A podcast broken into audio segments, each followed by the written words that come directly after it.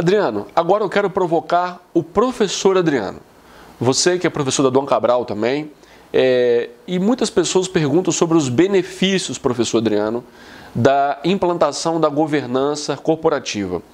Quais são os benefícios de se implantar uma governança corporativa nas empresas? Perfeito, Marco Túlio. Assim, a governança, ela, os principais benefícios dela são a, a preservação de valor da empresa e geração de valor da empresa. E eu vou explicar como é que se consegue isso. Tá? Então, como que se preserva valor numa empresa? Basicamente com a garantia do cumprimento do seu objeto social, a garantia de que a empresa se, man se manterá cumprindo o seu propósito, aquilo que, aquilo que ela se propôs, e com controle de riscos. E como se gera valor numa empresa? Se gera valor basicamente com a tomada de decisões, tá, a correta tomada de decisões que gere resultados para essa empresa e com formas de captação de recursos. Né? Toda empresa precisa captar, precisa ter uma alternativa de financiar suas atividades. Essa alternativa pode vir dos sócios, pode vir do lucro que a própria empresa gere, né? ou de fontes externas de terceiros, bancos, investidores, né? investidores em, em equity, em ações, investidores em dívida.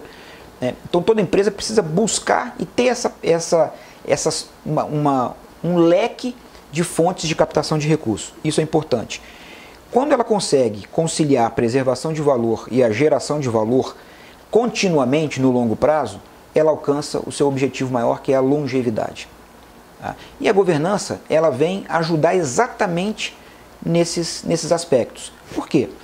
A governança atua né, garantindo que a, a, empresa cumpra o seu objeto social, que ela não se desvie, que as atividades praticadas pela, pela, pela empresa sejam de alguma forma controladas e, e, e para que se garanta o cumprimento do seu objeto social. Ela, uma, uma boa estrutura de governança garante que os riscos né, sobre aquela empresa sejam devidamente monitorados e controlados. Como eu já falei, ela garante uma boa tomada de decisões estratégicas, na medida em que uma decisão não está sujeita a apenas uma, uma pessoa, né, mas está sujeita a várias instâncias, a vários escrutínios diferentes. Então ela garante uma tomada maior de, de uma, uma melhor tomada de decisões estratégicas. E por fim, eu falei no princípio da transparência, que é um princípio que atua diretamente na, na, na, permitindo que uma empresa amplie suas, suas formas de captação de recursos. É, porque com mais transparência, você é, permite, promove maior confiança do investidor. Com maior confiança, o investidor investe na sua empresa. É, então, acho que esses são os benefícios claros de uma, de uma governança. Então, quer dizer que ao emprestar transparência, ao uma empresa é, se apresentar no mercado como uma empresa transparente, ela fomenta ou ela facilita a atração de investimentos para que ela possa continuar se desenvolvendo. Isso é muito importante, né? em especial para as startups que estão começando agora, que muitos fundos estão de olho aí nas startups e isso é de extrema importância então para esse segmento tão importante que está cada vez mais ganhando espaço, não é isso? Agora, Professor Adriano, eu queria te fazer mais uma pergunta. Existe alguma diferença, alguma peculiaridade entre a governança das empresas familiares, que no Brasil nós temos hoje uma grande quantidade de empresas controladas por famílias? Existem peculiaridades atinentes à governança em empresas controladas por famílias, por outras que não são controladas por famílias ou apenas por um dono? Ou não? É diferente o trabalho? O senhor que tem uma vasta experiência aí é, em ambos a, o tipo de empresa. Quais são as peculiaridades da governança em empresas familiares, se é que existe, né? É, perfeito. Não, existe sim. Existe, porque na, na empresa familiar existe uma complexidade a mais nessa equação que é a família. Né? A governança, ela basicamente separa propriedade de gestão. Tá?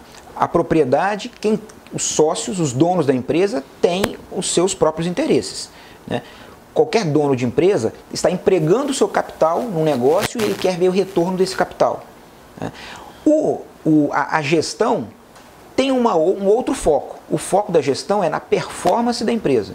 Muitas vezes, esses interesses são colidentes. Né?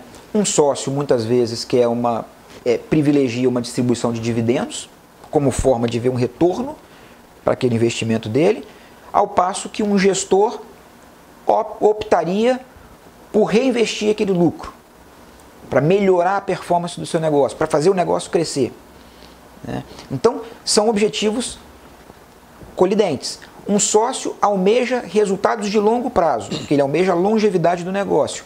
Um gestor muitas vezes está focado no resultado do ano, do exercício. Então, são objetivos colidentes. E a governança ela atua para equilibrar esses interesses. Quando se fala numa empresa familiar, a gente acrescenta mais uma dimensão aí, que é a família. Então nós temos três dimensões com interesses específicos para equilibrar a família. O objetivo da família é o bem-estar dos seus membros, é a união da família, é o amor entre os seus membros. Os sócios, os donos da empresa, cujo objetivo é o retorno sobre o capital. E a gestão, cujo objetivo principal é a performance. Né? Então, são às vezes, tem uma, a mesma pessoa está ocupando as três posições. Só que ele precisa entender que pra, em cada opção, em cada posição, ele está ele tá vestindo um chapéu diferente. Né? E, e, e essas posições contemplam interesses distintos. E a governança vem para equilibrar. Por isso que uma governança numa empresa familiar tem uma complexidade a mais, porque existe uma outra dimensão, que é a família que precisa ser contemplada aí nessa, nessa equação. E não é fácil fazer essa gestão, né? Essa gestão de interesse, família, negócios, empresa, é, distribuição de dividendos. O senhor falou muito bem que às vezes os interesses são divergentes. Enquanto a empresa quer que o dinheiro fique dentro da empresa para ser reinvestido, existe o um interesse também legítimo de um sócio, um membro daquela família, que quer ver então seus dividendos pagos e quer receber os dividendos. E, e, essa discussão ganha um incremento a mais agora com a reforma tributária, né? Na medida que os dividendos passam a ser tributados, esse é o projeto aí do governo federal, que acaba trazendo um tempero a mais na decisão da empresa, acaba de certa forma colaborando com, quem, com que o dinheiro fique dentro da empresa, né? Mas isso já é assunto para um outro café. Quem sabe o senhor vem aqui para conversarmos sobre dividendos, né? Sobre imposto de renda sobre dividendos, porque eu sei que você também entende do tema e queria agradecer, doutor Leandro, se quiser finalizar com algum comentário aí para os nossos ouvintes, você fique à vontade. Eu queria agradecer a sua presença hoje aqui no Café com Direito. Foi uma honra. Marco Túlio, eu que agradeço mais uma vez. Assim, para finalizar minha participação, acho que eu queria deixar uma mensagem é, e, e é, é o que eu tento fazer no meu cotidiano, no meu dia a dia, junto às empresas que é desmistificar esse termo, esse termo governança corporativa, mostrar para as empresas a fundamental importância de governança. Então eu, eu, eu volto a frisar, né, nós falamos aqui no início, é, hoje se fala muito na sigla ESG, ISD. Né? Isso não é um modismo.